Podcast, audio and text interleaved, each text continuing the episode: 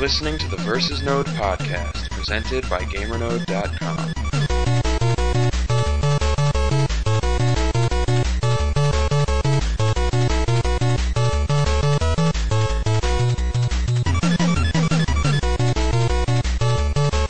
Welcome to episode 61 of the Versus Node podcast. I'm your host, Eddie Inzauto, and I'm here once again with the man who puts the Sinan in Sinan Kubba, Sinan Kubba.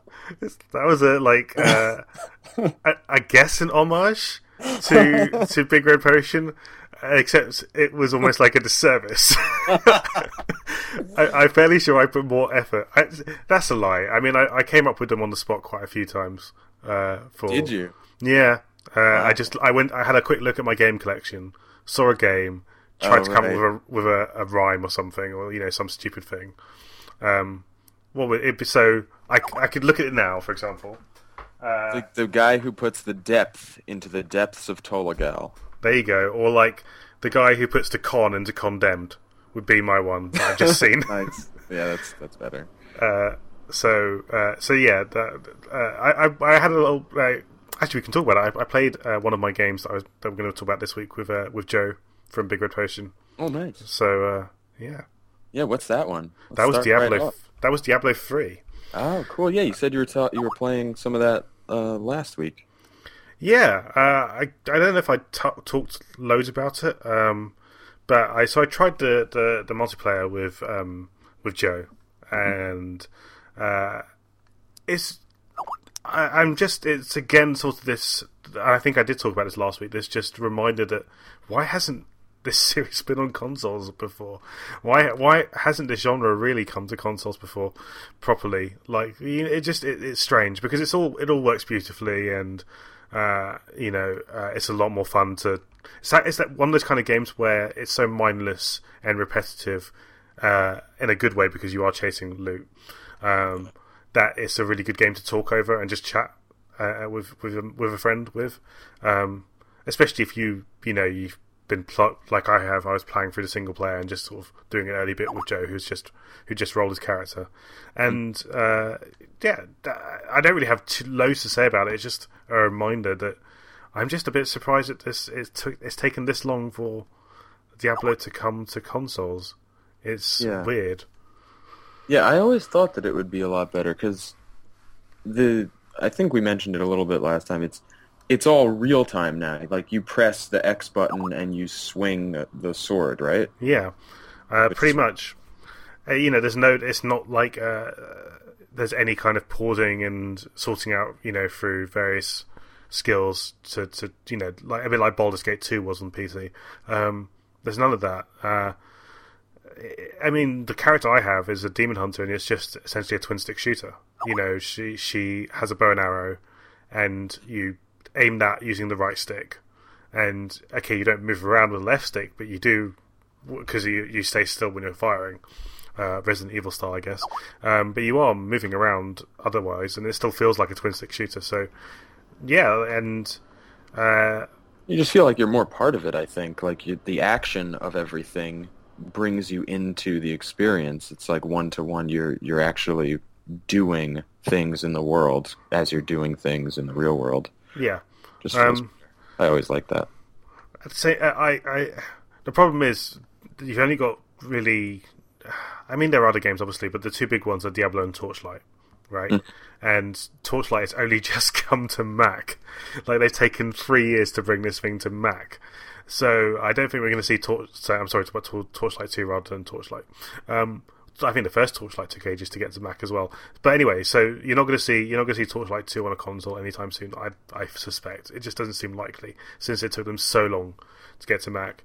Um, and Blizzard are just going to keep pushing with Diablo three, and, and there'll probably be another expansion. I imagine you'd you'd think right, like that's where they'd be going with that rather than a new Diablo because it it's not been ten years since Yeah, Diablo so. three. They'll probably produce expansions to to expand on the experience a little bit. Yeah. Before coming, because I mean, like, what's the next Diablo going to be? Diablo 4 is going to be just a lot like Diablo 3 and a lot like Diablo 2. So it's Yeah. like not even worth it to say this is a new game because people are probably going to say, uh, no, it's not. So you have to wait for some significant advance in technology. I would I would suppose for a game like this. It'll be interesting to see how the the console audience reacts to that expansion because the PC, you know, Blizzard's PC audience just gobbles up anything they release, right? So any World of Warcraft expansion, any Diablo expansion, that's that's just immediately bought. It's not always the case with console players that they're so keen to to get downloadable content. Um, because Yeah. they're you know they're not typically slaves to one game. And I'm not saying PC players are, but you know them the people who play Diablo and, and World of Warcraft tend to be very devoted to, to Blizzard games. Also, Um, it's part of the culture of PC gaming is to Yeah. expand on games versus consoles is to iterate on franchises with new releases and pay more money. Yeah, that's a very good point. And I guess you you could say Borderlands proved that you can really make downloadable content uh, sort of this cumulative thing for a console game because Yeah. they just kept churning out, it, didn't it? Yeah. I think a lot more games are doing it now. It's it's Yeah. becoming more the norm because the, the systems are becoming a little bit more computery in themselves. True. But uh, I was going to ask you, Diablo 3 came out in, what, 2012? And I then, think even earlier, 2011 sort of comes to mind. I believe I, re- I reviewed it for uh, for GamerNode actually. oh yeah, let me, Yeah. let me look here. And then it took a, like a year after to get to to consoles, right? I think even longer. I think it got to Xbox 360 and PS3 in 2013. I want to say, hmm uh, and then I believe it got to PS4 and Xbox One last year. Uh, Uh, yes, but no, the first release was May 15th, 2012. for for the, Windows. the PC. Okay, wow. Yeah, and then PS3 and 360 got it September of 2013, so Okay. like a year and a half. And then August 2014 was uh, PS4 and Xbox One. Where's that Wii U version? Could you imagine? Um, How would they put it on a Wii U? Would you ha- would you have to tap your gamepad or, or would it I just the Blizzard would not. You can imagine Blizzard being the kind of company who would ever really attack the Wii U, or if- or if they did try to do something silly with the gamepad, I think it would be very standard. It would just it would just uh, be one of those games that you can use off TV play. I'd imagine. Um, but at the same time, to use that gamepad. Do you think it could work on Vita? Sure. Yeah. I don't know if it. I, I almost feel like it. It seems like one of those things you'd imagine would have been announced by now. Would have, it's coming to Vita? Maybe it is. I don't know. It just seems like a very good, obvious fit. Uh, but I guess you have re- remote play if if needs be. Mm-hmm. I mean, are you are you big into these kind of games? I love these types of games, but I don't. The funny thing is, I don't really play them often. Right. Um, I think uh, lately, what it is is that the the investment of time is really, it's like, I don't know, maybe it's just for the fun of it. It's I think okay here this is what it is. Uh, in the past, I could set a lot of these goals about like collecting loot and building a character and um, you know finding everything in a game. Like I used to really be all about finding everything in a game, and as I've gotten older, my attention span for games has shifted to take in the story and like the main point A to point B experience Okay. and then move on because there's so many games. I, I have hundreds of games that I I may not have ever even played. Like Yep. Steam library is ridiculous, and I, I Yep. try to get through it. But um, yeah, I mean, it's hard for me to say that though, and then like talk about Dark Souls because and and that might be a thing also. Maybe I've I've graduated to a different type of dungeon crawler, and and if I'm gonna spend the time, it's gonna be on Dark Souls. Can we can we go, can we go on a tangent actually since you brought Dark Souls up? What are your what are your thoughts about Bloodborne?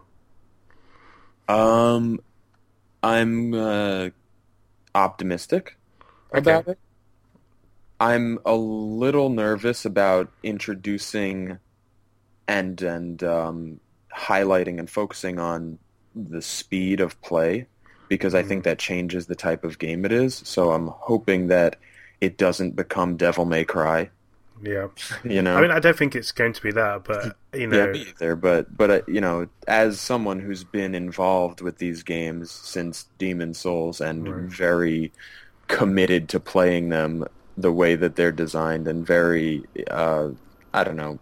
I feel like like I have a, a, horse in the race or something. You know, I'm I'm very invested in the style of gameplay, and and I really like back it up. I'm a little nervous to see too much change. Yeah, which you know, it's a it's sort of a close-minded.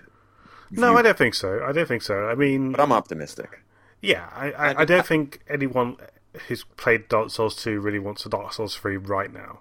Um, yeah. I feel I think it's too soon, and we and, and maybe if they did do another Souls game, we won't. We I personally, I wouldn't mind them trying something different, uh, not necessarily demons or dark, just you know, a, a new chapter. The with... thing is, like the changes they've made with the other games have been more about the world and the way right. that you you travel through the world, interact with the world, the way that the world works, but not with the nitty gritty mechanics of what you're doing with your hands and the controller.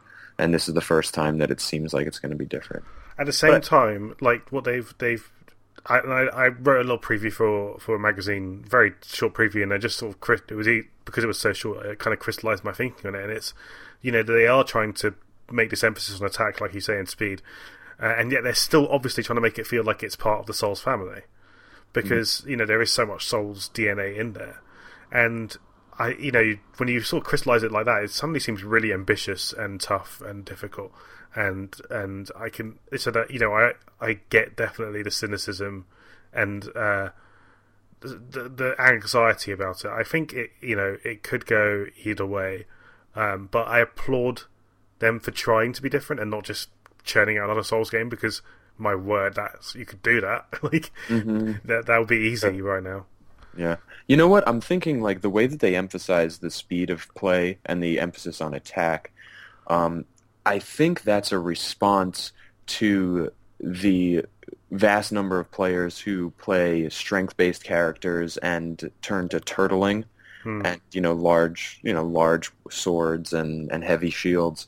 Um, but if you're a player who has played as a dex build in previous games, I think the change in playstyle that they're touting so much will be less obvious hmm. because you know in not in Dark Souls 2 I was uh I think I did play a strength character because dex kind of was funky and weird and different. But um in previous in the previous games I did play dex builds and a lot of my time was spent attacking and rolling yeah. Not so much not so much relying on heavy shield usage or heavy armor. I was a mobile character. So right. I think if you played a character like that and then get into Bloodborne, you're going to just kind of not see as much of a difference. But if you were a turtling character and you're forced to play faster, you might feel it more. Yeah, I think it's one of those things where we, at the same time, we still don't know a lot about the game. Like we, you know, uh, we don't Have you quite. Played it? Have I have played it a couple of times. Um, oh, nice. I have not. I've only seen it very close. yeah, and I mean the controller you was in the guy's hands. you could feel it with your yeah. mind. Um, yeah, I mean, you know, I played it at Gamescom, um, and uh, you know, you pick it up and immediately there's that kind of weight to it, right? Mm. Like it, you know, you, you buttons are doing the same thing. Uh, the UI is, is fairly familiar. Um, and there are little changes, but you know, you you sort of acclimatize and you kind of work out it's still very soulsy. But uh, the things I immediately noticed were were how quick the dodges were. Um, you know, dodging is going to be a huge part of that game, I mm. think, because you know dodges and, in Dark Souls were very, you know useful but very slow, uh, right. and you know almost towards the more you get into that game, the more you rely on your shield if you're that kind of player. Um, Whereas, uh, you know, uh, there are shields in Bloodborne, but they're apparently rubbish. That's what I've, i think was quoted in a recent interview uh, FromSoftware. Like they literally said they're they're not very good. you, just, you can't use them. Um, so will dodging be more? Will the mechanics of dodging be a more precision timed skill, kind of like um, uh, what is it called, parrying or or? No, I don't. I don't think so because um, I don't think there's any sort of timing about it. It's just maybe it's more suited for having lots more enemies in that in that situation. So if you're being attacked by three or four enemies, you know a dodge in in that situation in, in Dark Souls is pretty useless. Uh, whereas in Bloodborne, it's quicker, it gets you further, um, so you can almost sort of manage that that situation better. Um, which is a little bit Devil May Cry. Let's put it that way, but it's not. But it's I, I don't think that's a very good comparison because they're very very different types of games, obviously. Yeah. Um, Yeah, I was being extreme. no, no, I get that, and I, I the, other, the other part of it was um, the the firearm I had was a blunderbuss, and I think all the firearms are kind of. well, I don't want to say all of them because I, I still you, you want to play the game and see how it is in full. But my understanding is the, the, the firearms are more based around a sort of counterpunch um, than anything, or at least that's a big part of it. Um, so you know when when when you're uh, being attacked and you're, you're feeling a bit overwhelmed, the, the blunderbuss can sort of be your last resort repel to, to push enemies back, and bullets are quite limited. Um, so, uh, yeah, it's just it's it's it's not as soulsy as it seems, and then it, at the same time, it is really soulsy. It's going to be one of those things where we you have to we have to play it, and we, it's it would be for as much as we know about the game. Um, you know, you could say the same for Dark Souls 2, right? For as much as we knew about Dark Souls 2, it's only once you got that game in your hands do you really understood what they changed from Dark Souls 1 to Dark Souls 2. You know, you only it's only one that when we started playing that game, we suddenly realized, oh wait, that that uh, dun- linear dungeon system is really similar to Demon's Souls, uh, or you know, the dual wield is really does change how you play the game. Um, so, yeah, uh, I'm I'm I'm hopeful, but cautiously anxious as well. Yeah. Cool, man. I'm. When does that come out? Do we do we have a solid release date? Yeah, uh, I believe in your your neck of the woods it's March 24, and over here it's March 27 in the UK. So just a couple of weeks, you know. Wow. Yeah, I know it's some, it's crept up, right? And crazy enough, this is the funny thing about because of the delay, um, it comes out like literally days before Dark Souls 2 comes out on PS4 and Xbox One and PC. Where have I been? it's, I know it's the games are coming. I have to Uh, buy a PS4. you, you, well, yeah, you do. You really do. Um, Right but, I now. mean, but that's the thing. Like 2015's been kind of slow, and suddenly it's creeping up. Like all these games Yeah. are, are starting to come out now. Uh, usually we have more games in February, uh, but this year sort of it's more February and March, which is uh, putting together these big releases. Oh man. Well, when when uh, Bloodborne comes out, we'll be sure to dedicate a show to it. I, I suspect what it'll be. I mean, Uh, what when we're, we're recording, what's it now? March the 11th, I want to say. Twelfth. 12th. Bloodborne will be out in two weeks' time. I suspect what, if we are recording, uh, me and you, maybe we'll delay it until we both have Bloodborne and do an immediate ca- recap on that. What do you think? Yeah, sounds good. Okay.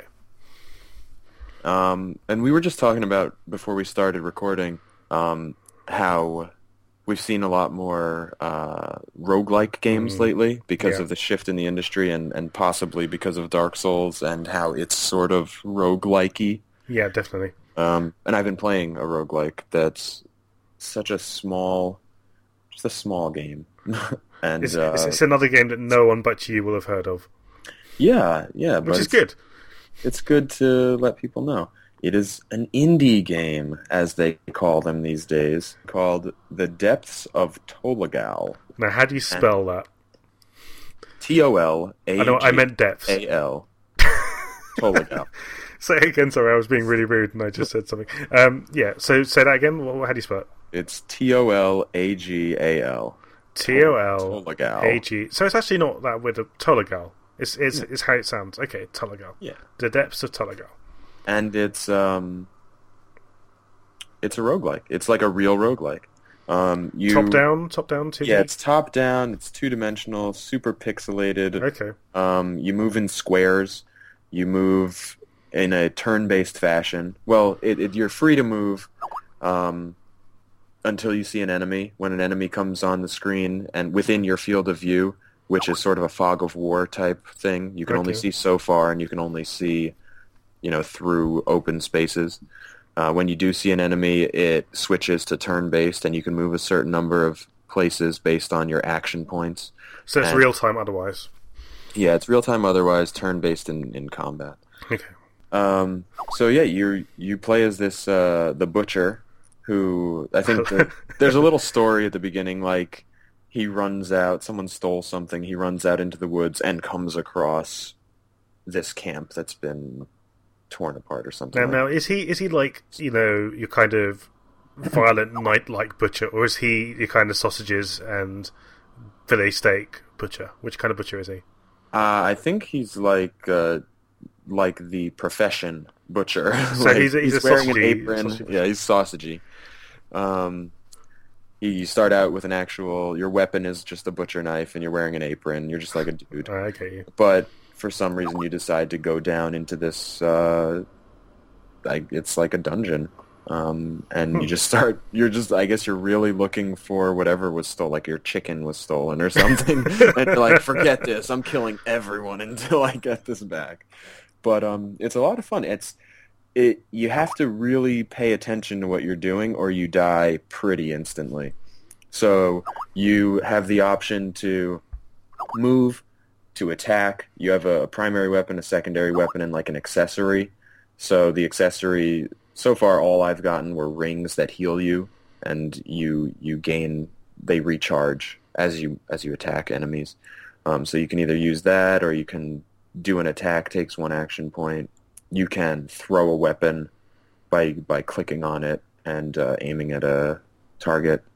Mhm. And then third spot uh, is either a shield, which just reduces damage, or a bow so far. Those are the things that I've gotten, which give you a really great ranged attack that you can sort of tab between enemies on screen. Is there? I mean, without being like kind of blunt about it too much, like that. This is we the, what we were talking about before the show. Like there, are, last week I said there are three genres uh, which are maybe the most played at the moment, right? So third person shooter, first person shooter, and platformers. But if there was a fourth, it'd be the roguelike. Um, and and and on that note, like so. It it sounds really true to form for a rogue. No, this is a real. This is a very real rogue roguelike. Is it is it is it just is that what it's going for? Is it is it doing anything that's a bit unique? Or is it Uh, just is it just a very standard? I mean, there's nothing wrong with that. But It's it- pretty I- standard. Okay. The- but it's important that you uh I don't know I don't know so much about like Rogue and, and NetHack and like those games, but this obviously this has graphics. Uh, and uh you you're expected, I think, to use the I was getting there to the uh the look ability like Ah, okay. when it's your turn, you don't obviously you don't have to move because it's turn based, but you can you can look at anything on the screen by highlighting it and clicking, and you see you know how much health the enemy has, how many action points they have, how much damage they do, and you have to really pay attention to these things because if you don't, you're gonna die. So you move. Maybe you don't go and attack the guy because you know he can only move a certain number of squares, and if he's aggressive towards you, he's going to come toward you. But you don't want to get close, waste your points, and then just get hit four times. You want to let him get close so you can like maybe move one space forward and attack a bunch of times. Um, and then sometimes maybe it's better to retreat, you know, so you can heal. It's it's very dangerous. The game puts you in a very dangerous, hostile environment. And as you're going through, you can also rescue some of these little prisoner civilian people who thank you, and then they, they bounce around the screen with you. they follow you. Um, they'll pick up weapons that you don't use because you have a backpack that holds two things to start out. Okay. Um, you can increase that, and as you level up, maybe you'll get a bigger backpack, uh, or you'll level up and you'll get more health, or you'll get um, different little perks as you level up. Cool. But it's it's slow. You're slow to get there, so you start out and you're very weak, and and it helps to have like these little helpers as you explore. And um, I mean, they immediately die pretty much. like Yeah. after you counter like four enemies, they're dead, but they help while they're there. And um, you just you have to be really attentive to what you're doing and really patient about traveling through the world, and um, and just not be in a rush. And it's it's a real accomplishment when you when you get further than you've been before. And it just hurts so much when you like screw one little thing up, and that means that you're dead. Right. I mean, when you say you're dead, how what, what does that mean? It means uh, the game starts over, and and you At start. a checkpoint or like completely? no, no, no, no. The game starts over completely. Yeah. I think no. I think there is a, a, a mode that is not permadeath. Okay. um, but I haven't played it because that's not the default. I mean, so I really like the way that Rogue Legacy kind of handles this, where you are making continual progress, right? Um, is that what's going on here, or is it just like There- you? There's no continuous progress. Yeah. I mean, so I think we- we- it's more like Spelunky. it- Yeah, yeah, it's more Spelunky like. But um, you know, I'm gonna have to try out the other mode. I feel like I'm doing the game and potential audience a disservice by only talking about one part of it, even Well, the you main, can- main part. Next week you can come back and I mean I'm, I'm, I, I would I kind of like I I haven't played a roguelike in a little while. I might try it out as well. I'll see. I don't know. You It's, know, uh, it's ten bucks on Steam, maybe. ten bucks Yeah, on Steam. dollars. So that's probably uh, my money in crazy British money, not too much either. Maybe six pounds, seven pounds. Yeah, okay, uh, maybe We'll- I'll see. Uh, I've got like we were talking about before the show how many games we have. It's just Yeah. ridiculous. Yeah, I don't know if I, I will because I really do have lots of games to play, but we'll see. Yeah, so that's fun. Okay. Uh, you were talking about a game that I have no idea what it even is. You you mentioned it for like a second last week. You just said the name, and I didn't even realize that that was a game. What is it? Life is Strange? Oh, I, I I would have thought you'd have been all over this actually. Um, okay, so yeah, I, I've I've played the first half of the first episode of Life is Strange, which is the only one that's currently out. Um, so let's just before I get into that, let's let's If I Dontnod, they made um, remember me. a memory game. Remember me. Which I liked. You- that would be a much better name for it, the, memory game. Uh, yeah, so Dontnod. If uh, okay, I I think it's probably it's probably good to preface this with a little bit of backstory about them because Remember Me was this game that, that they made, uh, 2013. Um, I guess you would call it a third-person action game, but that would be to do a disservice to to the things it was trying to do. Um, it's got kind of puzzle elements related to, to time manipulation. The combat was this kind of mix Laborious. of. Uh, sorry? Laborious. A bit laborious, but it was trying something, right? It was trying to help, you know, give you. You would put to- together your own combos and then use them in a kind of action fighting sequence. It was Yeah, I interesting. guess I guess the combat system wasn't laborious. The waves of enemies were laborious. The Yeah. action system was pretty cool. And, and there were things that were a bit silly about the game. I mean, it was set in twenty, you know, twenty eighty four or something. Neo Paris. I mean, Neo Paris for goodness sake. And it had all these silly kind of quasi futuristic terms, which were all a bit stupid. I think, but I liked it. I liked that game. yeah, I mean, I, I, I, I wasn't, I wasn't big on it. I thought it was okay. It, it, it did some things wrong, and uh, I certainly didn't think the reviews were off on it. You know, I think it, it certainly was worth criticizing. Um, but it was interesting, and it was trying things. Um, and anyway, so that game didn't really sell for them. Uh, Capcom, despite Capcom publishing it, it didn't. It didn't really sell. It came out, I think, May, and it just got lost because of the poor reviews.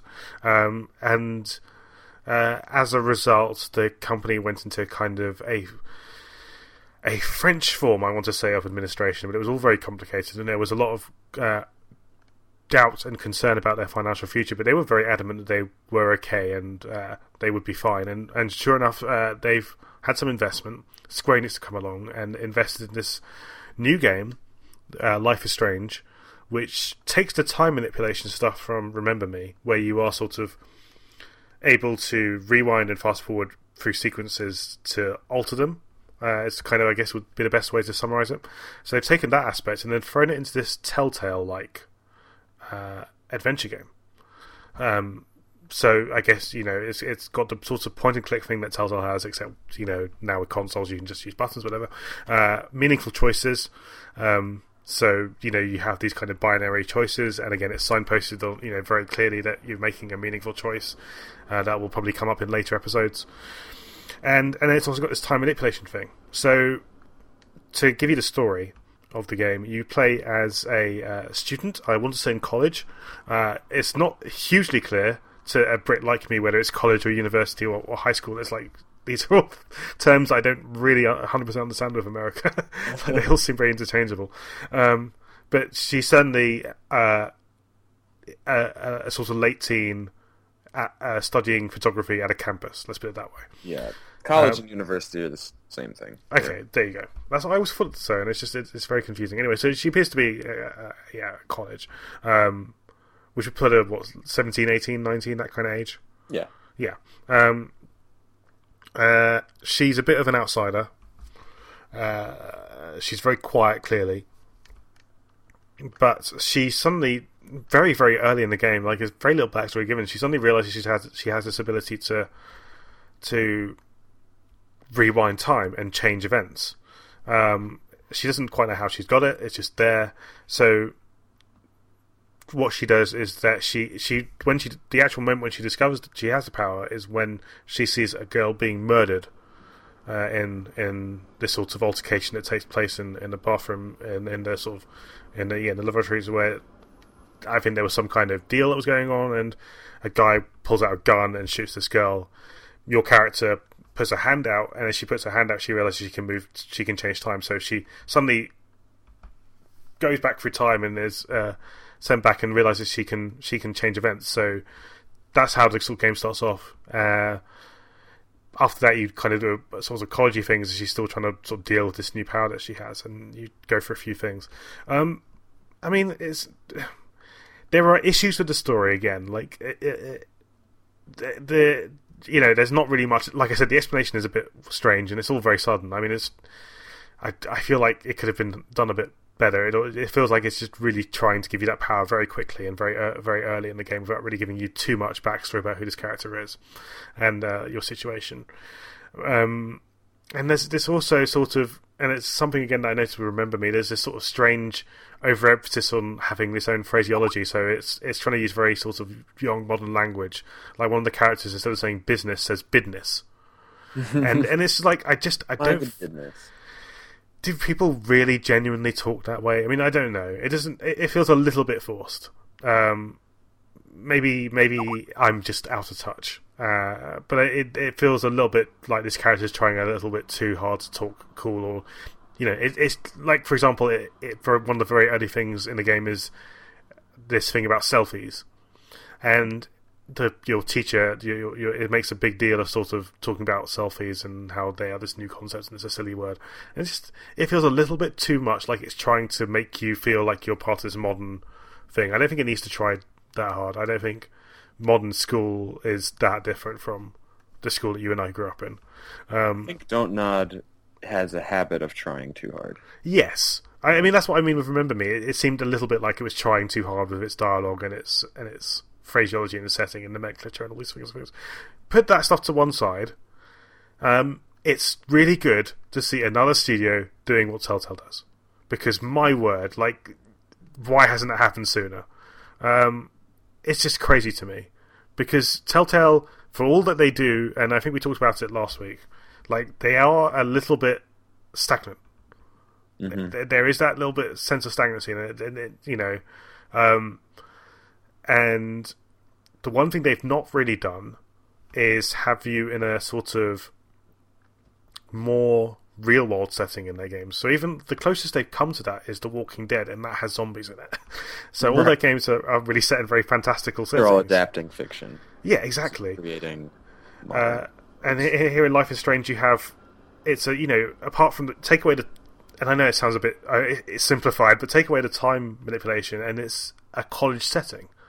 You're a high school student, um, or whatever, like you're a college student, um, and that is interesting. And I'm interested. I'm interested to see what they will do with these meaningful choices, which are obviously going to be based around your your classmates, your friends, stuff like that. And there will be this this bigger overarching sci-fi story, obviously, but there's also going to hopefully be this more grounded teenage uh, insecurity-based relationship type story. Um, and I want to see what Dontnod does with this. I mean, it's so far I'm enjoying it.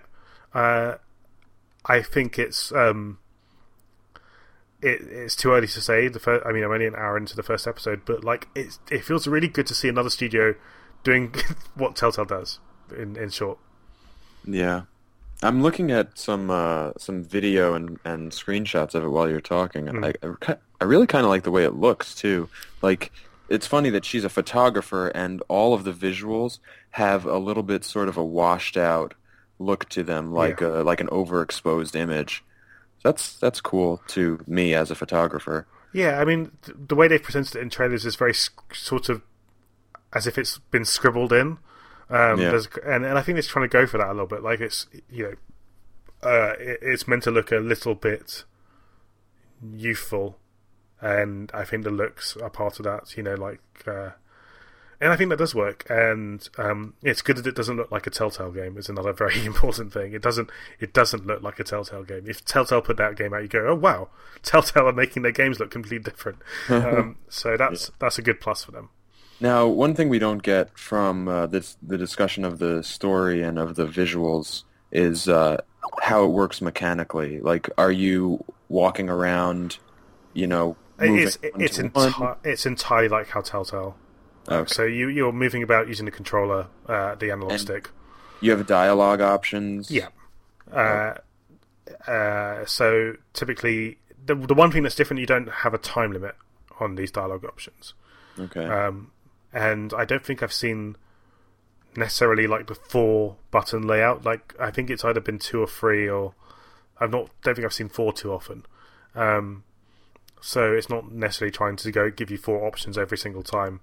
Uh, the way that it signposts the choices is a little butterfly okay. comes up in the top left, uh, and the game very much emphasizes the butterfly effect of what your Oh, actions. do. right, right. And uh, here's a question: how, Mhm. how does the time manipulation mechanic come into play? Is this something that happens frequently? Is it at very pivotal junctures? And how do you actually do it? And, and how do you know that you can do it? And how do you choose to do it? I think you can do it at any time. Um, that's the thing. Um, but what's what's the clever thing about it? And I'm really glad that you, you pushed on that. Um, so the one of the early choices you have is once this this situation occurs where you prevent the kid from murdering this other kid in in the toilets, um, you rush out and you are, you see your principal, and the option is given to you there to either tell the principal what's happened or to to not be a snitch, basically. Um, so I chose to tell the principal. What the game immediately then does to you is say, you know what, you can rewind time right now and go back and change that choice. Because what happens when you tell the principal is he doesn't seem like he's going to do anything about it. He seems he seems very like he's you know this this kid who did who you're reporting is uh, from a rich family. He's obviously very worried about uh, losing this this family's funding for the school and stuff like that. Um, so it, it you suddenly think, well, hang on, maybe I should just avoid the ramifications of being a snitch, basically, and and uh, just not not tell him what happened. And not report a murder? Well, it's not. It was an attempted murder, right? Oh, okay, okay. Even at that point, it wasn't an attempted murder. It was. It was an altercation because you've changed the way events happen. He had a gun. Right. The, in the way that you did it, like he never maybe put the gun against or whatever. Like it's just things changed or something. Flashed it to be scary. and- Yes, something like that. It, it was not in in your reality. It goes from a murder to being something else. Um, I mean, I, I stuck with it. I still told him, um, but so that's one side of it. Like, it gives you this option to change your choices if you're not happy with them, which is a really that's maybe, that's maybe where the game will will define itself. I'd like to think so. Yeah.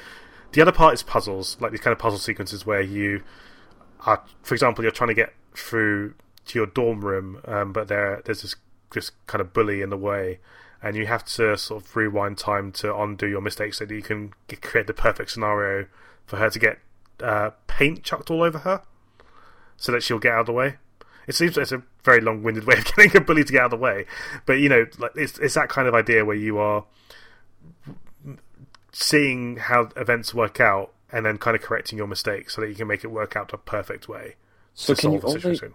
can you only go back for the event that you've most recently that you're still sort of involved Yes. in, or could I say like, oh man, that thing that I did an hour ago, I want to No. go back and change that? No, it, there's a limit. loading. What happens is like uh, blood blotches come up on the screen, and she, she obviously is too painful for her to go too far.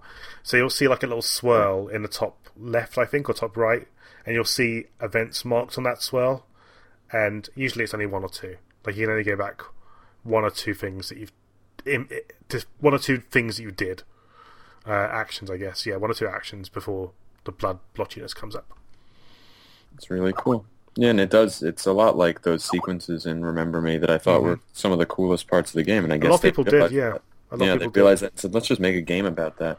But it's interesting that you describe it so much like Telltale, but you know, at its core, the philosophy of it is so opposite of what Telltale Yeah. suggests. Because Telltale is all about you must live with the consequences of your choices, Yeah. whereas Life is Strange is you can work through these things and figure them out, see what the result might be, and decide which result you prefer. And don't you think that's interesting? Don't you think that makes it Absolutely. like that? They it, in in the opposite. You know, if they did go more like what Telltale was doing, it would make it feel like they were trying too hard to copy what Telltale is doing. Mm-hmm. Um, and this does feel different.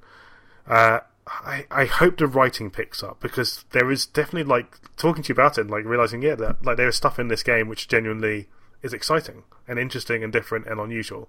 Um, but the writing is it makes you appreciate that Telltale's writing is pretty on the money.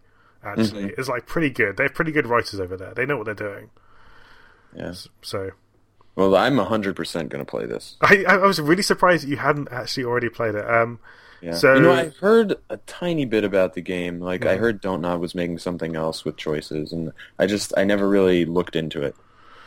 what, I played the demo and I was really put off by the demo because I kept hearing all that modern language overused and the choice didn't seem very impactful and, and it was way too quick for giving you that time manipulation thing. But I've pushed through a bit further and I'm I'm definitely gonna uh, go a bit further with it and and uh, probably play all the episodes. You know, once once they come out. Uh, and hopefully, one, if you do too, then we can compare and contrast and see how we how we played it differently.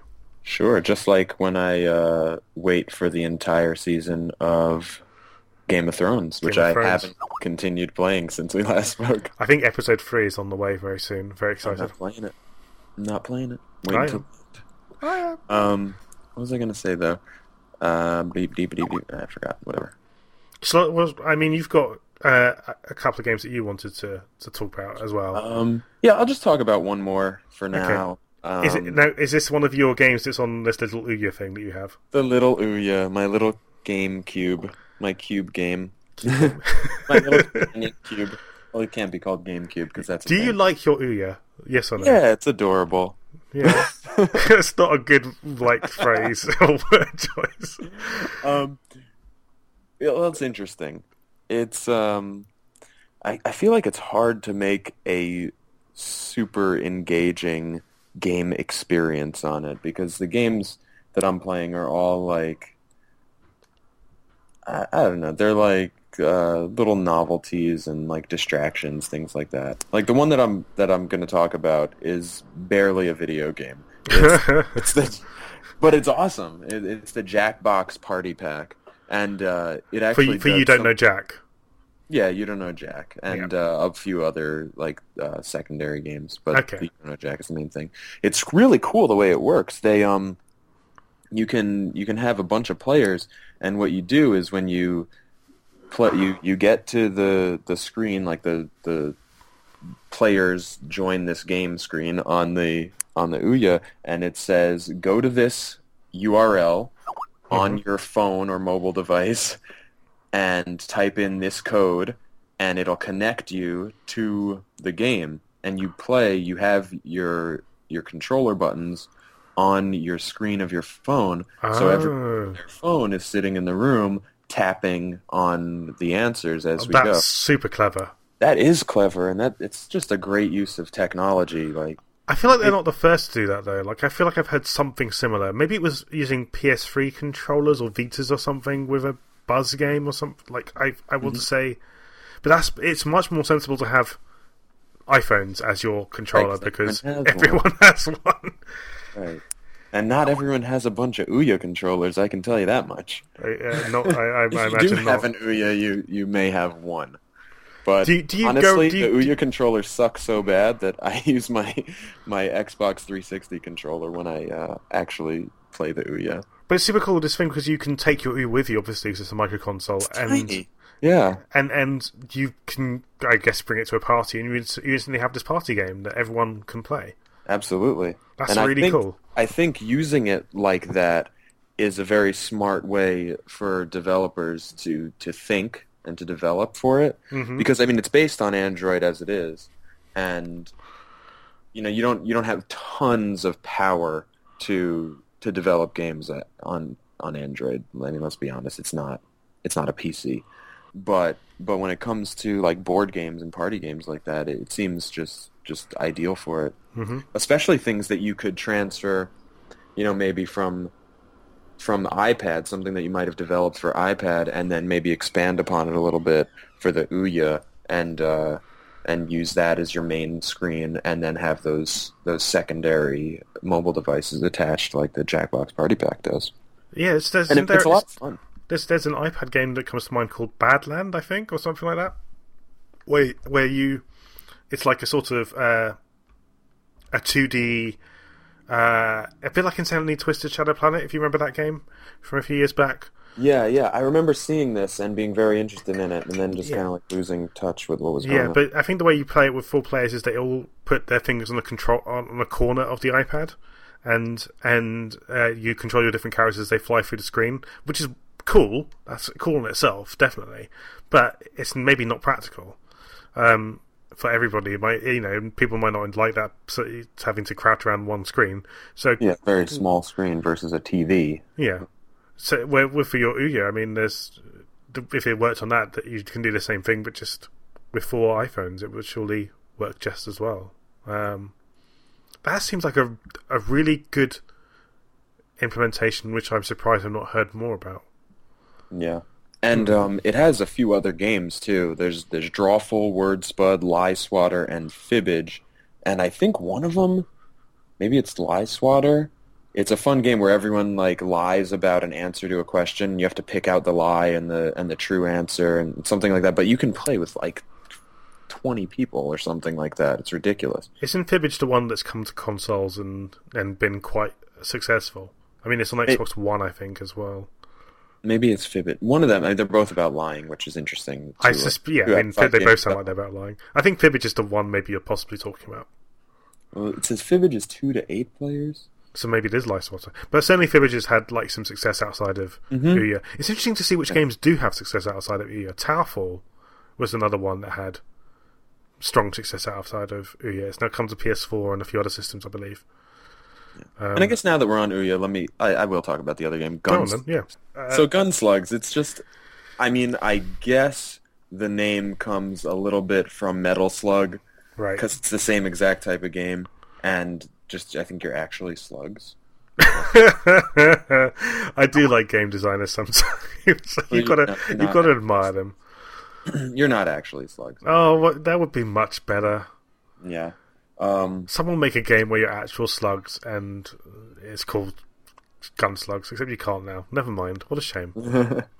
but it's it's you know it's very much a uh, just a a simplistic version of Metal Slug. Yeah. kind of you, you're just shooting constantly like machine guns. Um, you're going through. You're going into these little towers and climbing up ladders and avoiding bullets and shooting people and you have limited ammo. You you have a meter for ammo because you're constantly using it. It's just a meter. It's not even numerical. And you pick up like like you pick up health, you'll pick up am- ammunition and it just increases the meter. Okay. So- I mean, this is another one where I think it's, pretty it's- hectic. I feel like it's come to consoles as well. This one, like I've heard that name before, Gunslugs. Um, so you enjoying it? Yeah, it's fun, but it's like it's like a small fun experience, you know. It's like nothing I don't know, it's not it's not groundbreaking. That that's kind of like what I feel about a lot of the Ouya, except for maybe Towerfall, which really gained a lot of traction. But, But that- even Towerfall is very small, you know, very simple premise. You know, it's very very high concept there. Yeah, I think in fairness to Ouya, that- but they were never going for we're going to revolutionise with individual games. They were always trying to say we're going to revolutionise the way you play games, um, and maybe they have not. Uh, that's certainly questionable and arguable, and you know, um, You know it feels like? It feels like a it feels like a console from a couple of generations ago right? with the with the cloud-based digital download technology of the current gaming space. So it's like if your Nintendo 64 could download games from an app store Right. or something like that. No, I can understand that. Um, I mean, maybe maybe their timing was just a bit off. You know, um, maybe. Mm. I mean- What is the success or, or lack of success of the Ouya at this point? That's the point. That's a good question, right? Because we don't know how much of the money they made went into making the thing they made. Right. I, I mean, I don't quite understand Kickstarter's rules. I mean, to be 100% honest, like, if you are given $10 million or whatever to make something, do you have to use all that money to make it? I don't quite know.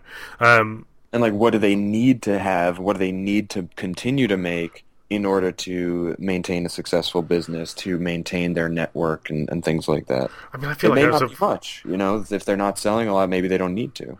I feel like what I just said was really stupid. Obviously, they can't be forced to spend all the money they make. Surely, that's Right. not how it works. I think I understood what you were meaning to say. It just came out. What, what I understood you to mean is that they don't need to use that much money in the design process for Right. For the item that they're producing, but Yes. they're using it in their business. Yes, yes, yes. That's And that's that is part of the use of their money is that is the that's the right, profit. correct, sensible thing of what I was saying really stupidly. um, but it is. well, it's, really smart listeners, so they all understood you. I hope so. Um, but it, you know, uh, we don't we don't really know what happened. I mean, maybe we do. I, I I'll, I'll, I'll be hundred honest. I've not followed the Ouya story much uh, since it came out. Um, it does seem like of all the micro consoles that were out there, it is the leading one. It's the one that's per, you know persisted and continues to get funding and, and pushed. You know, uh, and you're not really hearing of other ones coming onto the scene. So um, but I don't know. Maybe it maybe for what they were attempting and hoping it, it, it has been successful. I, I really you'd have to ask them, I suppose. And you know what the important thing is? Is whenever I play on the Ouya, I'm having fun. Hmm. You know, it's fun. It's fun to just get on there and just mess around. And I think another benefit is um, some people don't like playing games on their phones. Like Yeah. I don't. I don't like playing games on my phone. Hmm. But because it's Android based, anything that people make for iOS and Android, pretty much they make them for both of those. Or Yeah. but if they do make it for Android, it can be on Ouya Yeah, for the most part because you go into the menu of the Ouya maybe not anymore but when I first got it at least the menu of the Ouya was so so minimally adapted for the the TV screen that it still had the options that I recognized from old stock versions of Android like that have to do with being a phone. And it was just funny to see. So it, it feels so minimally adapted that if you make a game for a phone, it's definitely possible to put it on the Ouya. And to have it on your screen versus on the phone, that could be really appealing to someone who who just would rather do it that way, would rather play that way. cool. I mean, it, it, it you know it sounds great. It's just something I, I would never buy. Yeah. Um, which is terrible to say, but it's just uh, you know it's. I think for a lot of people who play games regularly, it doesn't fit.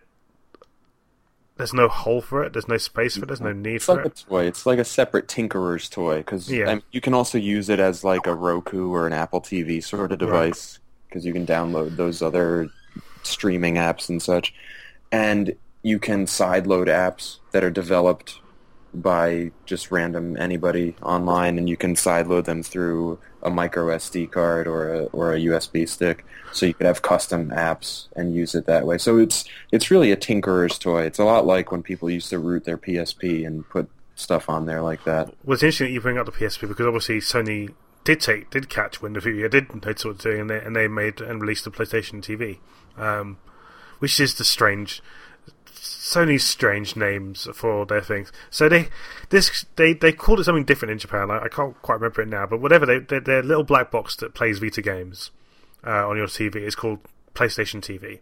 They also have uh, their TV service coming out next year or this year, later this year, um, I think, called PlayStation View, V-U-E, um, and then they have their rental service, which is for some reason called PlayStation Now for games. It's just none of it makes any real sense. like, Yeah, like if you didn't know all that already and you were faced with those three names, I would probably guess, okay, the TV one is the one that's TV. That plays TV. Yeah, like you think that would be the one that would be your TV, your new TV thing.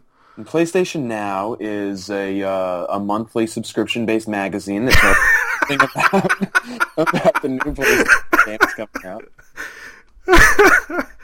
It that would be good. I, I, I think I might have to apply to work at PlayStation now. See if they've got any openings. Um, yeah, it's great. Yeah, but the, but the point is like Sony obviously see the, the merits in it, and maybe when the big three uh, and Apple have you know they all bring out their other ones, that's maybe might be where the, the Ouya story ends.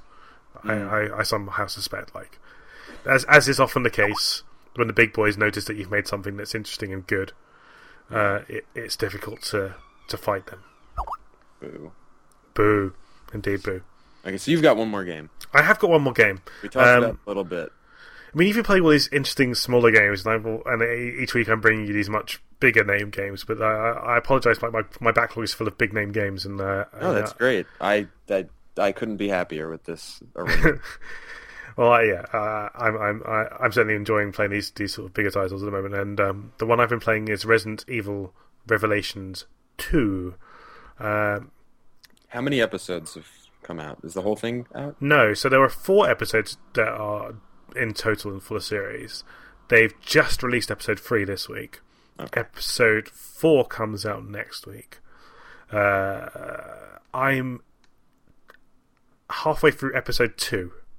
Okay. Uh, so um, I don't know. Did you play the first the the first Resident Evil Revelations at all? Uh, yeah, I played a little bit of it, but I Hmm. never finished it.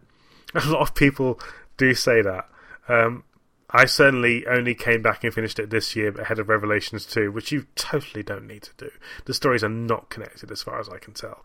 And, uh, you know, it's Resident Evil, even they are, who really. it's, They're, they're like Final Fantasy at this point. it's, I don't even. Yeah, played individually. yeah exactly. Um, but but it's interesting because Resident Evil Revelation started out as a 3DS game, right?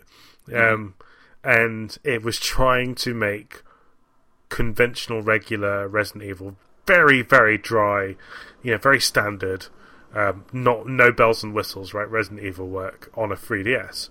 And they suddenly realised, well, hang on, we've got all these other games like Resident Evil Six, Resident Evil Mercenaries, uh, not Mercenaries, sorry. Um, what's the what's the the terrible one, which uh, I, I can't even remember what it's called. Oh, it'll come to me. I think it begins R, R something. Um, I might even look that up because, um, yeah, I, I actually want to make sure I'm getting that right. But yeah, so uh, they realized they had all these other games which were just trying too hard and really kind of screwing up with the Resident Evil formula. Um, and and then they had this series, this this Revelations game, which was very much old school Resident Evil, very Resident Evil Four like. You know, not trying anything crazy whatsoever. Uh, Operation Raccoon City. That's Right. what I'm thinking of, which actually came out after Revelations. But my point still stands. They realised that, um, yeah, that that- so Operation Raccoon City just was rubbish and was trying all these kind of crazy things and it didn't work. Resident Evil Six was not good either. Uh, it, it tried to sort of move Resident Evil Five formula and just didn't do anything useful with it and was actually very very dull. Um, and it turns out that the most fun game of recent times in the Resident Evil series is Resident Evil Revelations because it's just a bog standard Resident Evil game, and that's okay. That's fine. Like there's, you know, that's Fine with me. yeah, it, it, it, uh, it's the sort of zombie third person shooter which works, and there's not much wrong with that. Um, and yes, okay. So when they moved it to, so they, they took the 3DS game, and they moved it to consoles, and the graphics were not great, and it it did it it was still very dry and kind of dull, but it was not a bad game to play. It's just you got bored of it fairly quickly. Um, but I, I went back and finished it this year, and it was fine. Um, you know, to play through. What they've done with Resident Evil Revelations 2 is bring in co-op as a big thing. Um, I don't believe it was at all in the first game. I'm going to double check that. I, I, yeah, you had single player, and then I think maybe there was some co-op modes, but uh, I think raid mode was co-op. Yes, you can play two players. Um, but but in in Resident Evil Revelations 2, the interesting thing about it is is seeing how they've tried to make a game work both in single player and co-op. uh, which I always find is uh, interesting and difficult proposition. So uh, the way they've done it in Revelations two, um, you have two characters at all times, right? This is the same how it was in in, in Revelations, I Five. think, pretty much. Um, Also in five. sorry. Also in uh, Resident Evil five. Yeah, in Resident Evil 5, and I think 6, in fact, as well. Um, so it seems to be this theme, maybe, with the series. Anyway, so you, you always have two characters. Uh, in in Revelations 2, you have a, a kind of main combat character who does all the shooting, um, and you have a more sort of auxiliary character who can do melee attacks, like use a crowbar or chuck a brick, uh, depends on the character.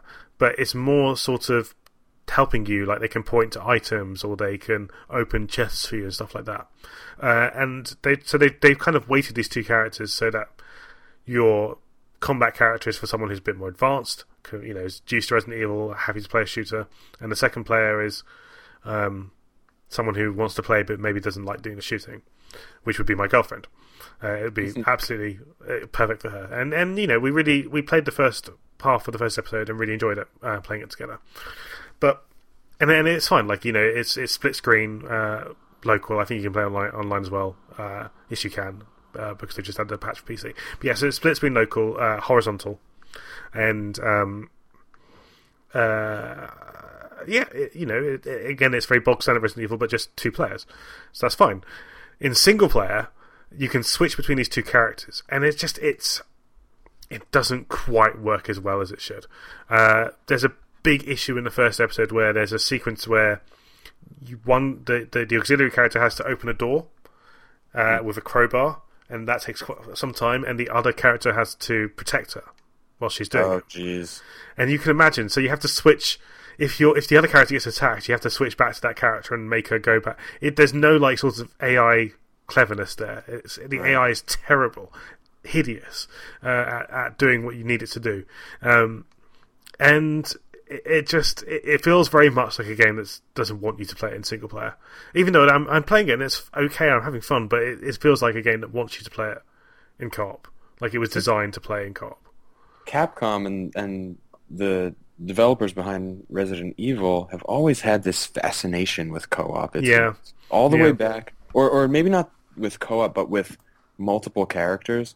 I'm thinking of Resident Evil Zero right now because that was a game that was very much like Resident Evil One, where you had to switch back and forth between characters because they were often separated, but they were doing things in different places that would help the other one, like passing items through a, an elevator or, or, or doing whatever. Um, and I always wondered what it would be like to play that sort of game in co-op where I guess we don't have that anymore. We don't have games where it's a two-player game but only one player plays at a time because that's what I would think it would have to be. Like back in the days of uh, Super Mario Brothers, Yeah.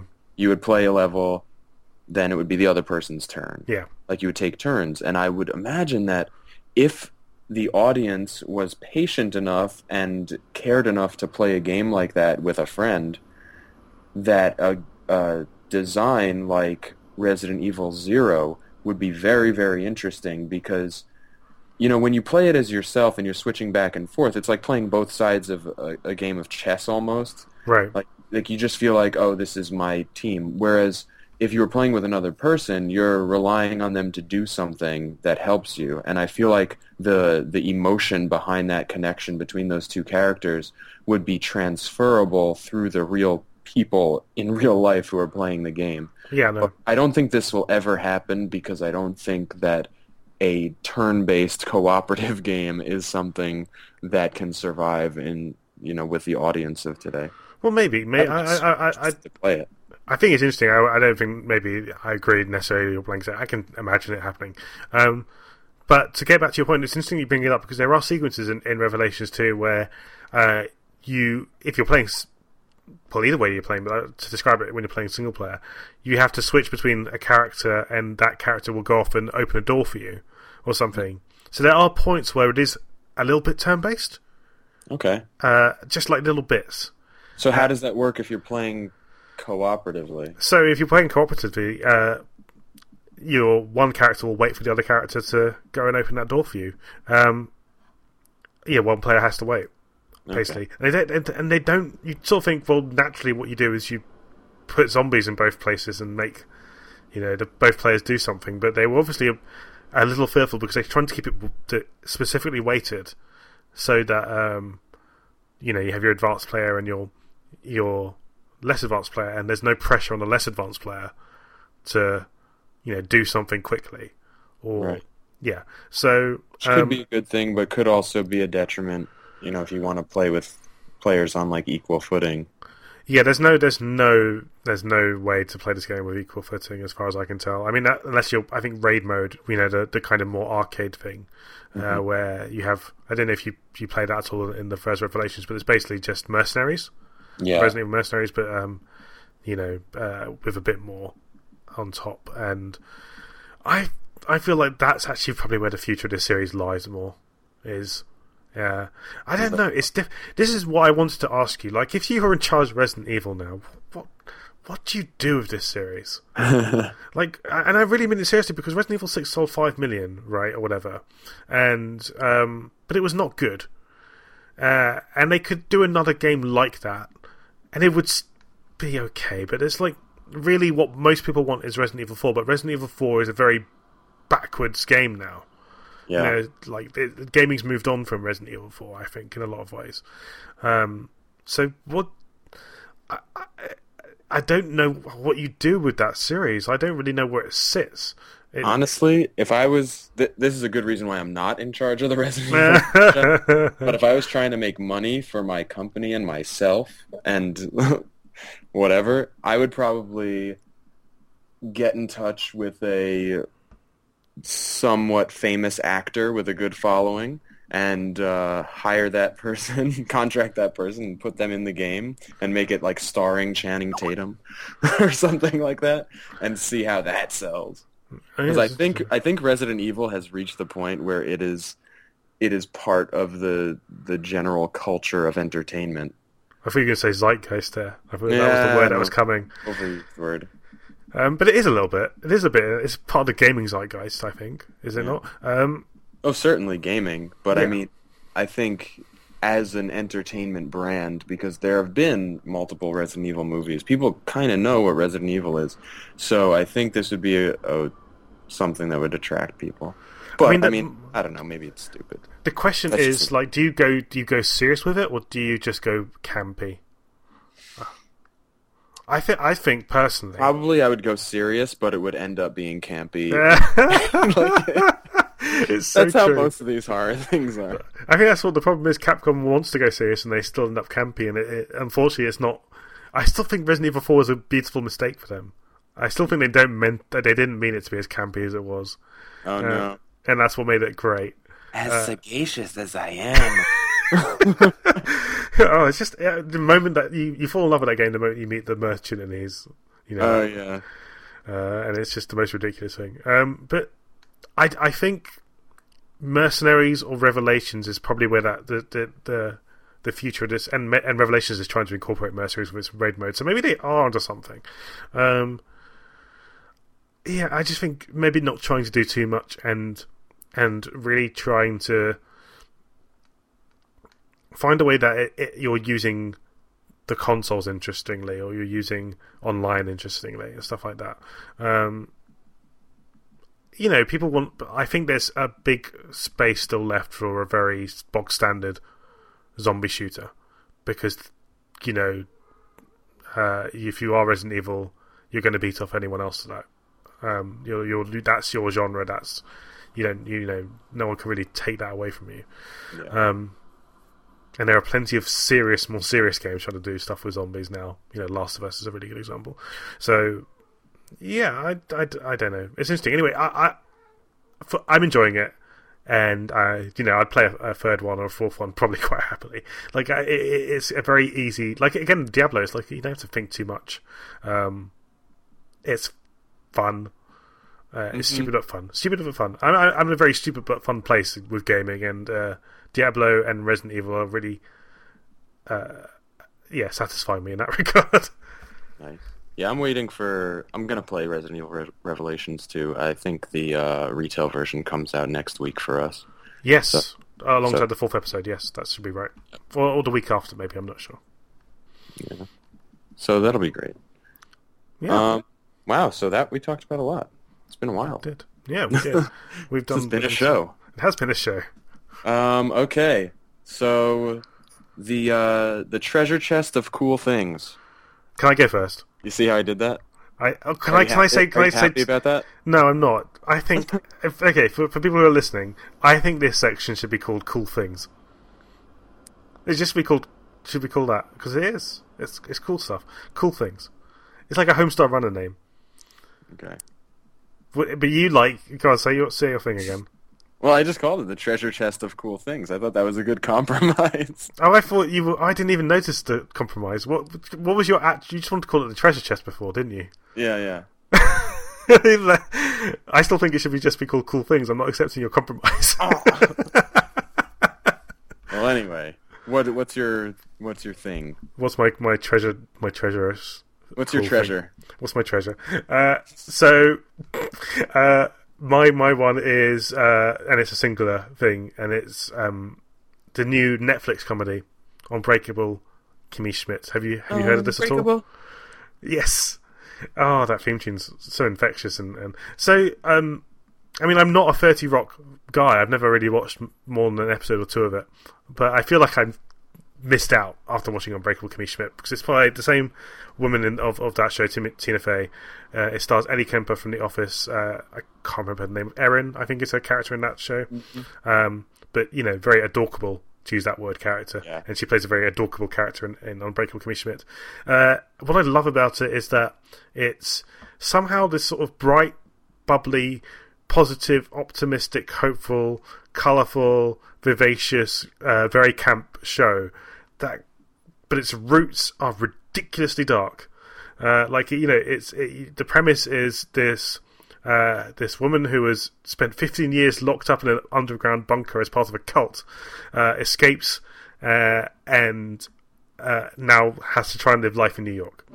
And like and and so the show consistently uh, continuously references like her, her dark past like and it's very you know it's done really cleverly it's done really carefully one of my favorite moments is when her her her roommate says uh, we still don't know why you're afraid of velcro he just brings out this shoe rips off the velcro she goes ah and slams it off her hand and it's like you know that there are so many dark questions that throws up but it's just really funny to see it in motion um, and and it, I, I'm guessing you watched it too. It's it's, I haven't watched it, but No, everyone, okay. everyone's talking about how great it is.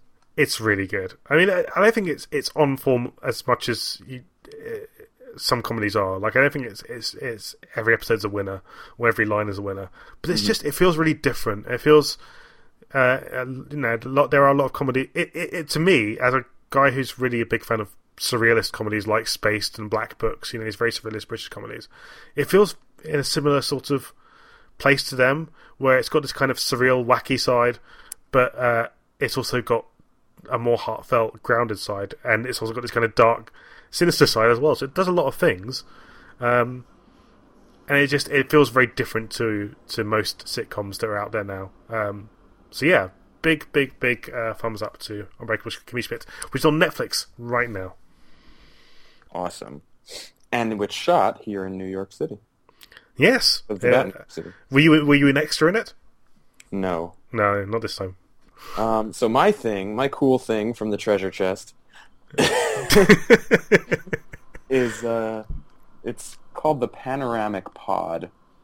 Oh, It's a tiny tripod that has a head on it that clips onto your cell phone, and um, you turn it kind of like a wind-up toy, and you hit the the panorama photo on your phone, and it ah. turns on axis perfectly, smoothly.